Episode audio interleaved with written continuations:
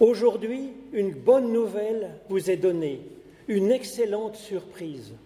Aujourd'hui, dans notre monde, Dieu nous donne un Sauveur qui est le Christ, le Seigneur. C'est pour le monde entier et pour, vous, pour nous, sans condition, la grâce. Dieu nous aime, il aime notre personnalité, notre vie. La miséricorde, Dieu prend soin de nous et nous donne la paix. Alors bienvenue à vous tous et vous toutes pour euh, ce temps de Noël. Merci d'être là. Ça fait vraiment plaisir d'être ensemble en cette nuit de Noël pour penser au Christ, pour penser à notre monde, pour penser à ceux que nous aimons avec plein d'espérance. Alors vous avez affronté la nuit pour venir. Christ nous donne sa lumière pour éclairer nos pas. Vous êtes venus ici en famille et vous êtes en famille, unis par le Dieu unique. Alors nous vous proposons de prendre page 384, le premier chant de Noël, Voici Noël.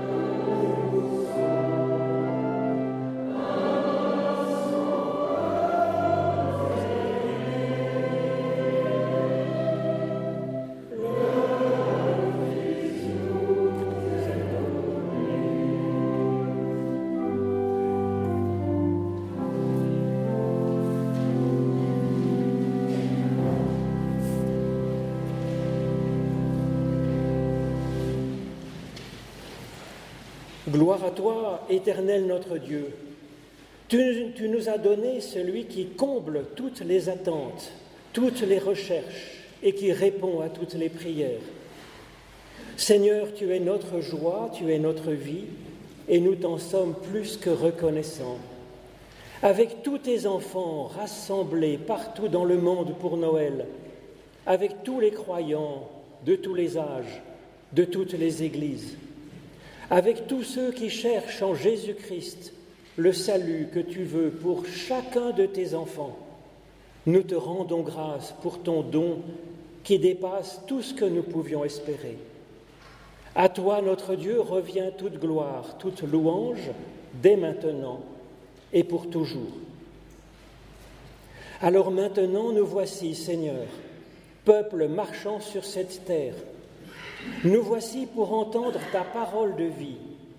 Vienne ta parole, Seigneur, résonner en ce monde. Nous nous préparons à l'accueillir.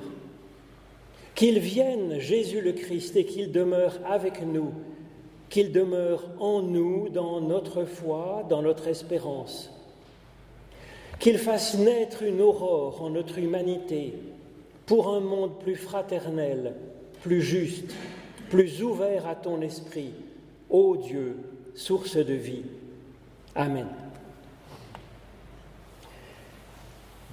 Alors voici d'abord le récit de Luc dans son évangile au chapitre 1er, les versets 26 à 38.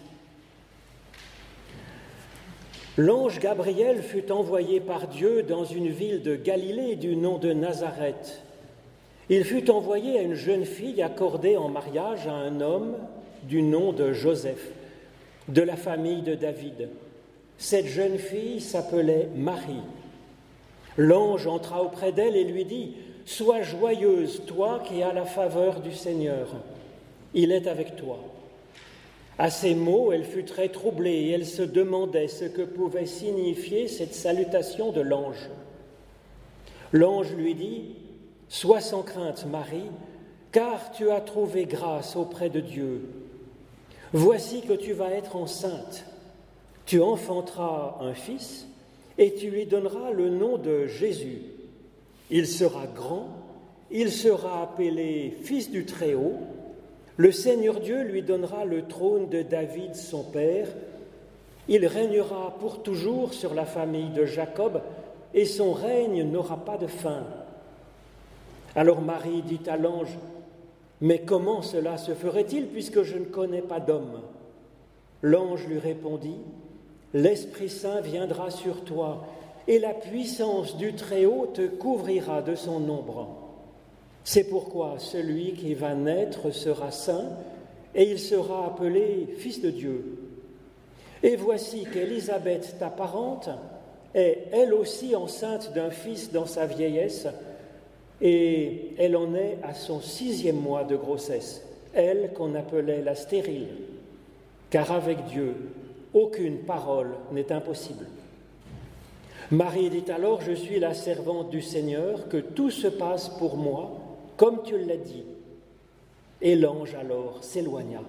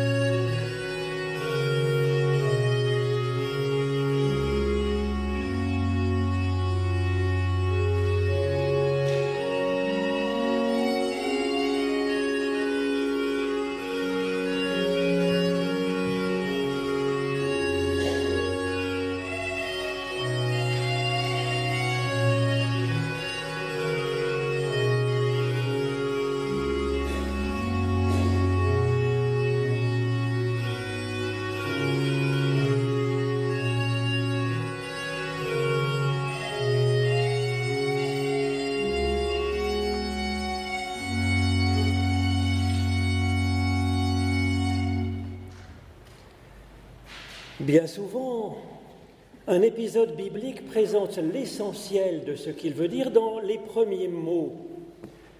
Et alors dans le récit que nous allons entendre maintenant, qui est le récit de la naissance de Jésus, eh bien Luc va nous proposer tout de suite des bergers.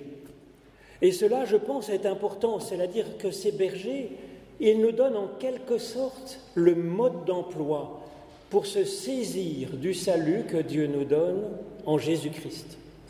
Et donc c'est eux, les bergers, que nous suivrons tout à l'heure. Alors voilà ce récit de la naissance de Jésus. Le jour où Marie devait accoucher arriva. Elle accoucha de son fils premier-né, elle l'emmaillota et le posa dans une mangeoire parce qu'il n'y avait pas de place pour eux dans la salle d'hôte. Il y avait dans le même pays des bergers qui vivaient au champ, et ils veillaient pendant la nuit auprès de leurs troupeaux. Un ange du Seigneur se présenta devant eux, et la gloire du Seigneur les enveloppa de lumière, et ils furent saisis d'une grande crainte. L'ange leur dit, Soyez sans crainte, car voici, je viens vous annoncer une bonne nouvelle qui sera pour vous et pour tout le peuple une grande joie. Il vous est né aujourd'hui, dans la ville de David, un sauveur qui est le Christ, le Seigneur. Et voici le signe qui vous est donné, vous trouverez un nouveau-né emmailloté et couché dans une mangeoire. Tout d'un coup, il y eut, avec l'ange, une armée céleste en masse qui chantait les louanges de Dieu et qui disait Gloire à Dieu au plus haut des cieux et sur la terre paix pour ses bien-aimés. Or, quand les anges les eurent quittés pour aller au ciel, les bergers se dirent entre eux, Allons donc jusqu'à Bethléem et voyons ce qui est arrivé, ce que le Seigneur nous a fait connaître.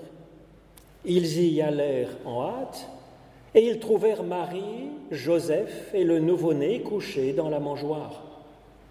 Après avoir vu, ils firent connaître ce qui leur avait été dit au sujet de cet enfant. Et tous ceux qui les entendirent furent étonnés de ce que disaient les bergers. Quant à Marie, elle retenait tous ces événements en cherchant le sens.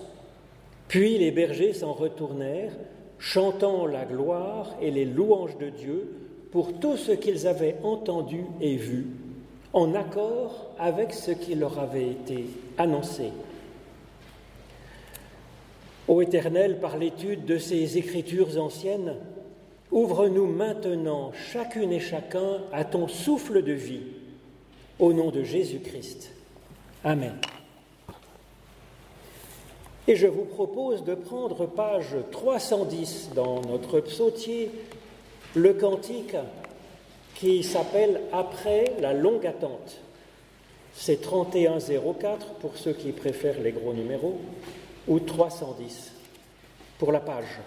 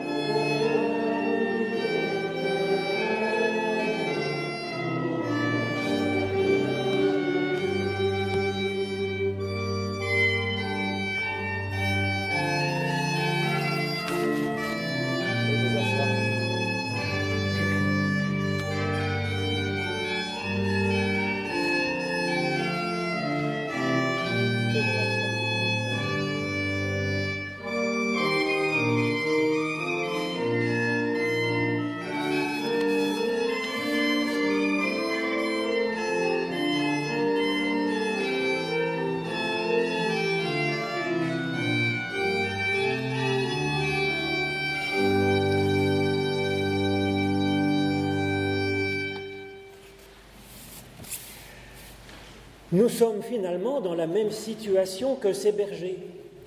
On nous dit qu'une grande joie est arrivée pour tout le peuple, pour tout le monde, un salut merveilleux, une lumière dans la nuit, un salut et tout et tout.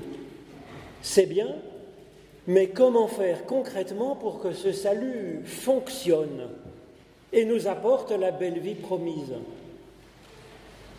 Alors, pour cela, Luc nous propose des bergers. Il aurait pu nous proposer des sages, des savants, des religieux. C'est d'ailleurs ce que fait Matthieu dans son évangile, mais lui, Luc, nous propose plutôt des bergers, pour que nous puissions nous identifier à eux et que nous trouvions comment découvrir, rejoindre ce salut qui est en Christ. Alors bien des prédicateurs interprètent cela comme un appel à l'humilité, à la pauvreté. Alors ce n'est pas juste, car dans la Bible, les bergers n'évoquent pas l'humilité ou la pauvreté, tout au contraire. Le berger est une figure royale et même divine, comme dans ce fameux psaume 23, L'Éternel est mon berger. La Bible compare un bon roi comme David pour son peuple, s'occupant de chacun, faisant la paix dans le royaume.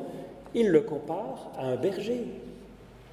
Là, dans la Bible, les meilleures personnes, les plus grands serviteurs de Dieu sont tous des bergers. Ça commence par Abel. Ensuite, il y a Abraham, bien sûr. Et puis Isaac et Jacob, ses enfants. Et puis il y a aussi Moïse, le grand Moïse, qui est un berger. Et c'est en allant faisant paître ses brebis qu'il découvre le buisson ardent. Et le roi David était berger aussi. Alors pourquoi est-ce que le berger est aussi important comme figure dans la Bible? C'est parce que le berger, il fait attention à chacune de ses brebis, au moindre agneau qui est un peu en problème, et il va prendre soin de chacun dans son troupeau, dans les personnes qui lui sont, dans les brebis qui lui sont confiées. Alors la première piste, je crois, que nous donne Luc en nous confiant cette figure du berger, ça nous aide à nous ouvrir à ce salut qui est en Christ, eh bien c'est de faire attention à ceux qui nous ont confiés. Ce texte nous dit qu'en réalité, au fond de nous, nous sommes un peu comme un berger, c'est-à-dire que nous avons bon cœur. Pourtant, ce n'est pas complètement faux de dire que les bergers étaient mal vus dans le peuple d'Israël. Ils étaient mal vus au temps du Christ, mais ils étaient mal vus de qui? Eh bien, ils étaient mal vus des intégristes de l'époque, ceux qui étaient très attachés aux rites religieux, à la pure doctrine officielle, parce que les bergers, eh bien, quand on a un troupeau, c'est pas facile en fait. Comment est-ce qu'on peut respecter tous les, les 613 commandements de la loi, bien faire tout ceci, cela, se laver les mains comme il faut. Et puis comment est-ce qu'on peut respecter ce commandement essentiel qui consiste à ne pas marcher le jour du sabbat pour rester sans travailler? Mais quand on a un troupeau, il faut aller faire boire l'un, il faut aller les, faire paître, et la prairie est peut-être loin de la bergerie. Et puis il va falloir s'occuper des uns des autres dans le troupeau, donc on ne peut pas rester sans rien faire le jour du Shabbat. Et puis comment faire pour aller faire un sacrifice au temple? On laisse où le troupeau? Il n'y a pas de parking pour laisser son troupeau. Et puis comment aller à la synagogue tous les samedis? C'est pas facile non plus, on est dans les champs à des kilomètres. Et donc, les bergers étaient mal vus des, bons religieux de l'époque. La foi du berger, elle s'exerce autrement. Son temple, c'est de lever les yeux vers le ciel étoilé. En sortant, si vous avez la chance, il reste le ciel étoilé. C'est de sentir peut-être le souffle du vent sur son visage, et de se réjouir de la pluie quand il pleut pour arroser les pâturages et du soleil pour quand il fait beau. C'est son culte, c'est la prière de louange dans la solitude.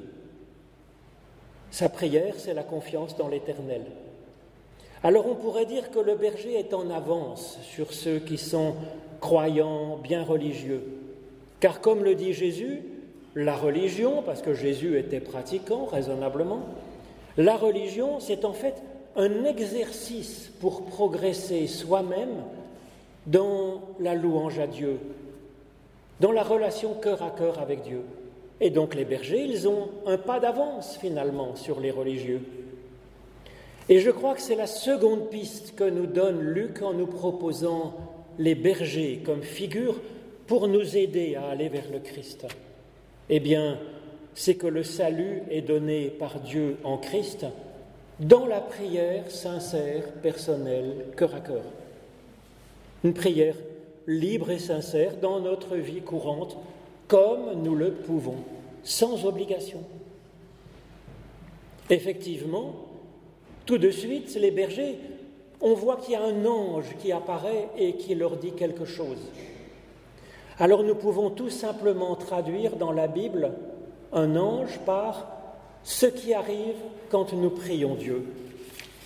Car en réalité, si vous voyez apparaître un ange avec des ailes en cette nuit de Noël, c'est peut-être que le champagne ne vous réussit pas, ou bien que c'est l'oncle Antoine qui s'est trompé en voulant prendre le déguisement de Père Noël qui a pris celui avec des ailes derrière.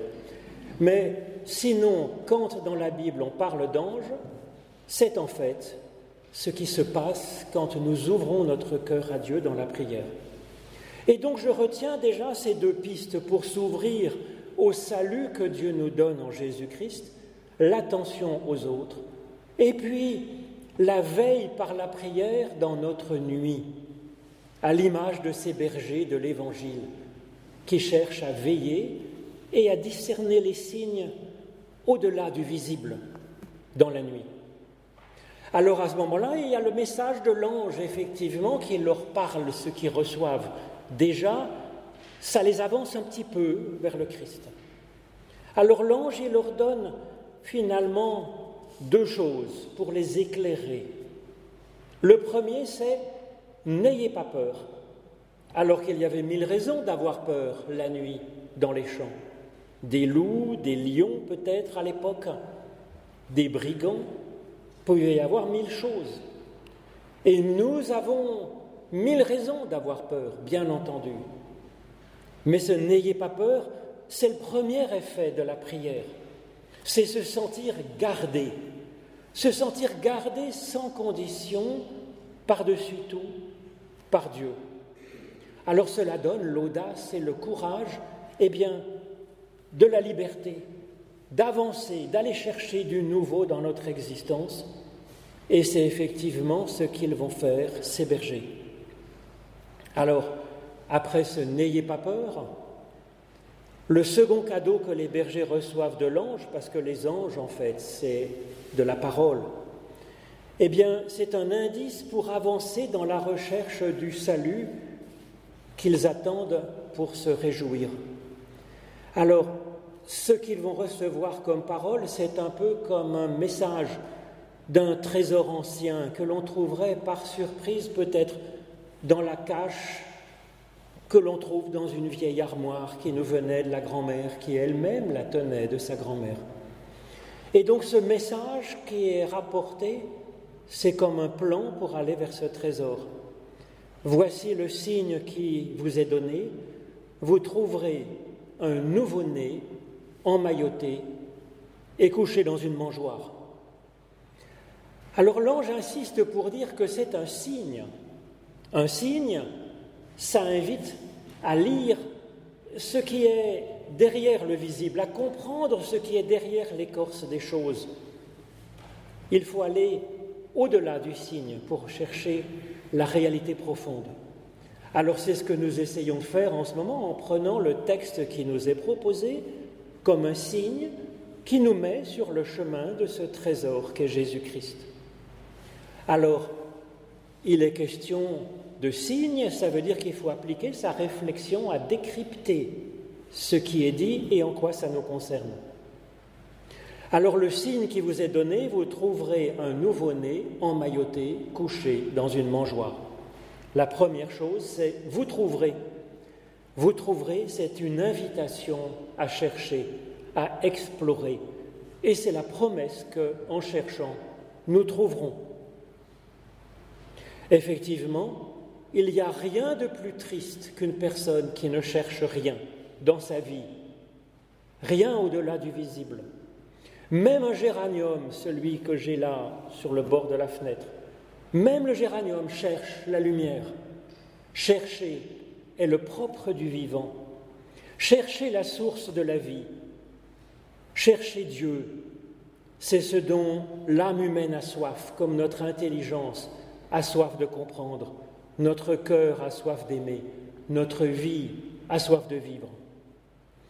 Alors, cherchez effectivement, cherchez derrière les signes. Et vous trouverez alors un bébé emmailloté couché dans une mangeoire.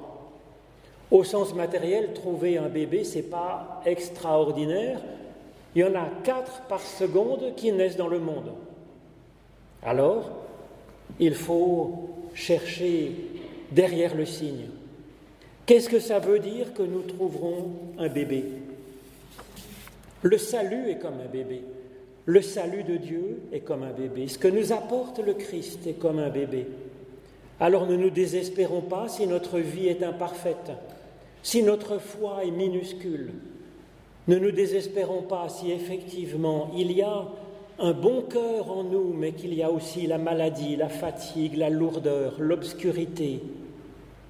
Alors oui, au fond de nous, il existe une merveille comme un enfant c'est ce que nous dit sans cesse le Christ qui va nous dire, toi, tu es extraordinaire, tu es le sel de la terre, tu es la lumière du monde. Alors notre être a une dimension divine, comme un petit Christ, ne serait-ce que comme un tout petit nouveau-né au fond du fond de notre être. Eh bien, ce bébé, ça change tout. Parce qu'un bébé, ça grandit, en fait. Et donc, c'est une promesse. Alors l'humanité aussi, elle n'est pas mauvaise. Il existe du bon partout. Chaque jour, je rencontre des personnes qui sont merveilleuses, mais il faut voir dans la profondeur de l'humanité et du monde. Ensuite, on nous dit que le bébé, le signe, c'est un bébé emmailloté. Bon, ça aussi, c'est assez normal. On a un bébé, tout de suite, on l'emballe un petit peu, quoi, si je puis dire parce qu'il faut le protéger du froid. Le bébé, il faut le garder, le protéger, le soigner. Et donc, qu'est-ce que ça nous dit, ce signe du bébé emmailloté? Cela nous dit qu'envers et contre tout ce qui peut nous arriver, le meilleur en nous, qui est comme un bébé, sera gardé, sera soigné, sera protégé par celui qui nous a donné la vie. Donc Dieu nous a donné d'être son enfant, et donc, bien sûr, qu'il va prendre soin de nous et qu'il nous gardera toujours. C'est aussi simple que cela. Comme Marie a emmailloté son bébé, bien sûr. Alors cela nous invite aussi, eh bien, avec l'aide de Dieu, à prendre soin de notre âme, d'autant plus qu'elle est fragile, infiniment précieuse, notre âme, au-dedans de nous. Il ne faudrait pas qu'elle soit froissée, qu'elle soit cabossée, qu'elle soit refroidie par les, les intempéries de la vie. Donc emmaillotons notre part divine, notre personnalité précieuse, nourrissons cela. Prenons soin aussi de ceux qui nous sont confiés, comme un berger s'occupe de chacune de ses brebis.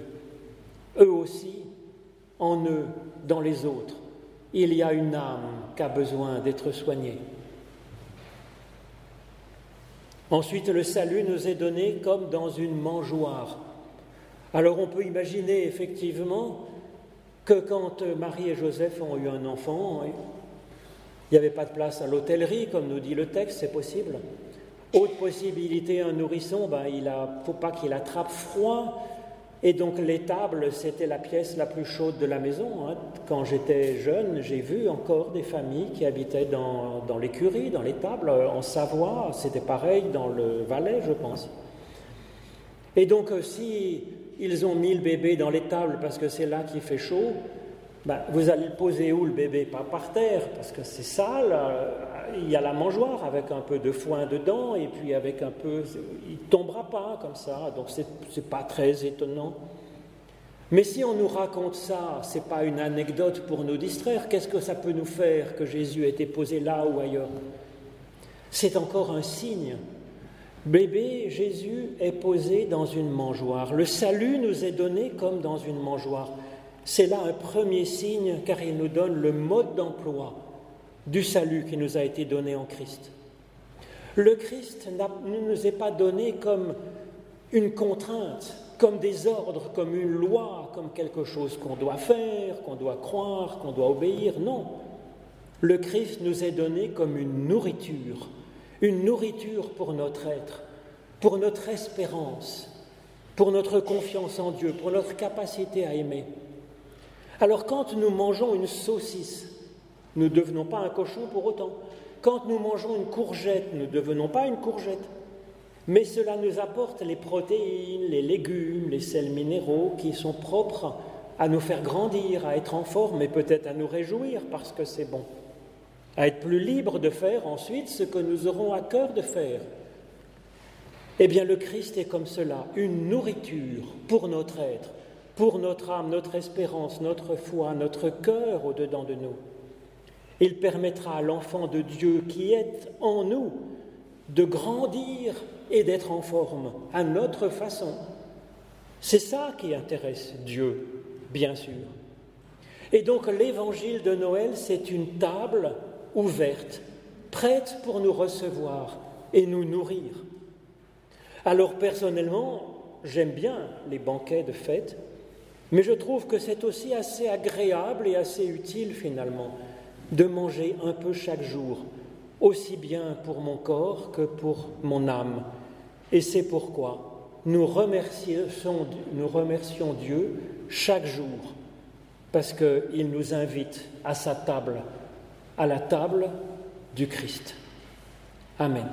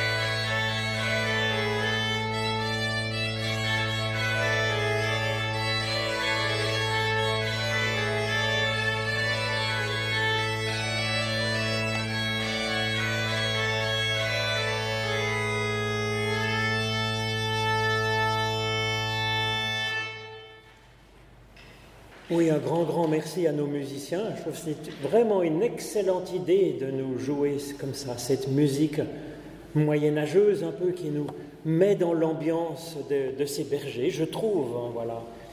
Et puis nous allons chanter tout à l'heure euh, Il est né le divin enfant. maintenant nous allons prendre aux nuits bienveillantes, mais dedans il y a Jouer au bois, résonner musette. Je m'étais toujours demandé ce que c'était que cet instrument qu'est la musette. Ben voilà, donc euh, c'est une joie. Maintenant, nous saurons ce que c'est.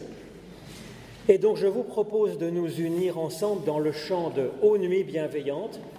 Et je vous proposerai de chanter les, les trois strophes, en fait. Ô nuit bienveillante, ô nuit rassurante du premier Noël.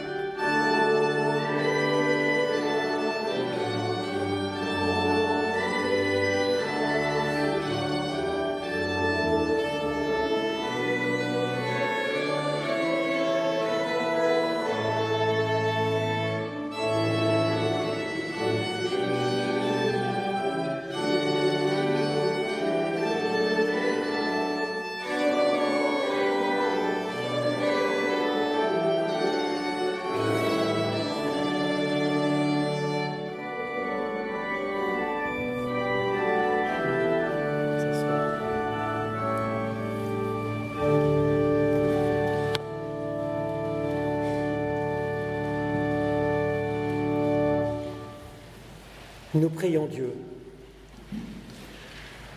Ô Éternel notre Dieu, en cette nuit de Noël où nous aimerions voir tout le monde heureux, tout le monde en forme, en paix, dans son cœur et avec les autres, car telle est ta volonté, ô notre Dieu, eh bien nous pensons à ceux qui ont perdu un être cher, ceux qui vivent cet arrachement du deuil, nous pensons à ceux qui se battent pour leur santé. Nous pensons à ceux qui souffrent de guerre, d'injustice, d'angoisse, de dénuement. Nous pensons à ceux qui n'ont pas le moral, qui souffrent. Alors oui Seigneur, toi qui nous as donné celui qui ouvre toutes nos espérances, qu'avec lui, le Christ, nous puissions lever les yeux vers ceux que tu nous confies en particulier. Que ta bénédiction nous donne d'être nous-mêmes une bénédiction pour d'autres, aussi peu que ce soit le geste, la parole, l'attention. Eh bien, c'est notre prière toute simple en ce soir de Noël. Nous te le demandons dans la confiance que tu fais de nous ton enfant toi qui es notre Père, qui es dans les cieux. Alors maintenant, oui, nous rassemblons toutes nos prières, nos espérances, nos plaintes, notre louange dans cette prière que le Christ nous a confiée. Notre Père qui es aux cieux, que ton nom soit sanctifié, que ton règne vienne, que ta volonté soit faite sur la terre comme au ciel. Donne-nous aujourd'hui notre pain de ce jour. Pardonne-nous nos offenses, comme nous pardonnons aussi à ceux qui nous ont offensés. Et ne nous laisse pas entrer en tentation, mais délivre-nous du mal, car c'est à toi qu'appartiennent le règne, la puissance et la gloire pour les siècles des siècles. Amen. Alors je voudrais vous remercier vraiment, sincèrement, d'être venu à ce culte de Noël, car vraiment c'est important de pouvoir ainsi se serrer les coudes, chanter, prier, chercher le Christ dans notre cœur en cette nuit de Noël. C'est quelque chose qui est touchant, marquant, et donc merci à vous. C'est un service que vous offrez aux autres. Merci à Marie-France, à nos conseillers qui ont tout fait pour préparer ce culte de Noël avec les lumières, les bougies, les sapins. Et puis aussi un petit cadeau que nous avons préparé cette année pour donner à qui le désire dans la paroisse. C'est des petits sacs de sel où il y a marqué un petit verset autour de, voilà, accroché sur le, le petit sac avec marqué Toi, tu es la lumière du monde et le sel de la terre. Alors c'est un, verset qui dit combien nous sommes précieux et combien Dieu espère en nous. Si vous le désirez, vous pouvez le prendre sur la table en sortant, ce petit sac de sel, soit pour vous en souvenir, soit pour l'offrir à ceux que vous désirez. Alors vous aurez aussi, si vous le voulez, le texte de la prédication que je vous ai proposé pour en prendre et en laisser, bien sûr. Alors je vous propose de chanter Il est né le divin enfant avant de recevoir la bénédiction qui nous est donnée de la part de Dieu. Et puis pendant le chant, eh bien c'est le temps de l'offrande qui effectivement est un service aussi que nous rendons avec Dieu pour annoncer l'évangile en ce monde. Il est né le divin enfant, c'est page 382.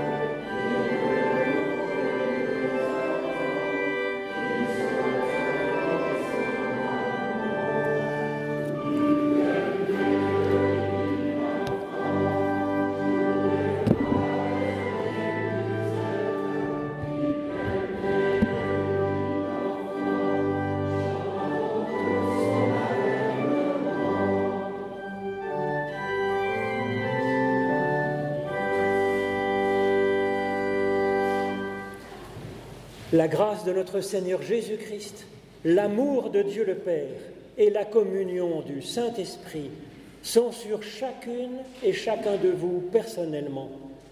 Ça demeurera toujours pour vous, avec vous, une force, une lumière, une promesse d'éternité. Alors béni sois-tu, ô notre Dieu, Père de notre Seigneur et de notre frère Jésus-Christ. Oui, béni sois-tu pour tous tes dons. Amen.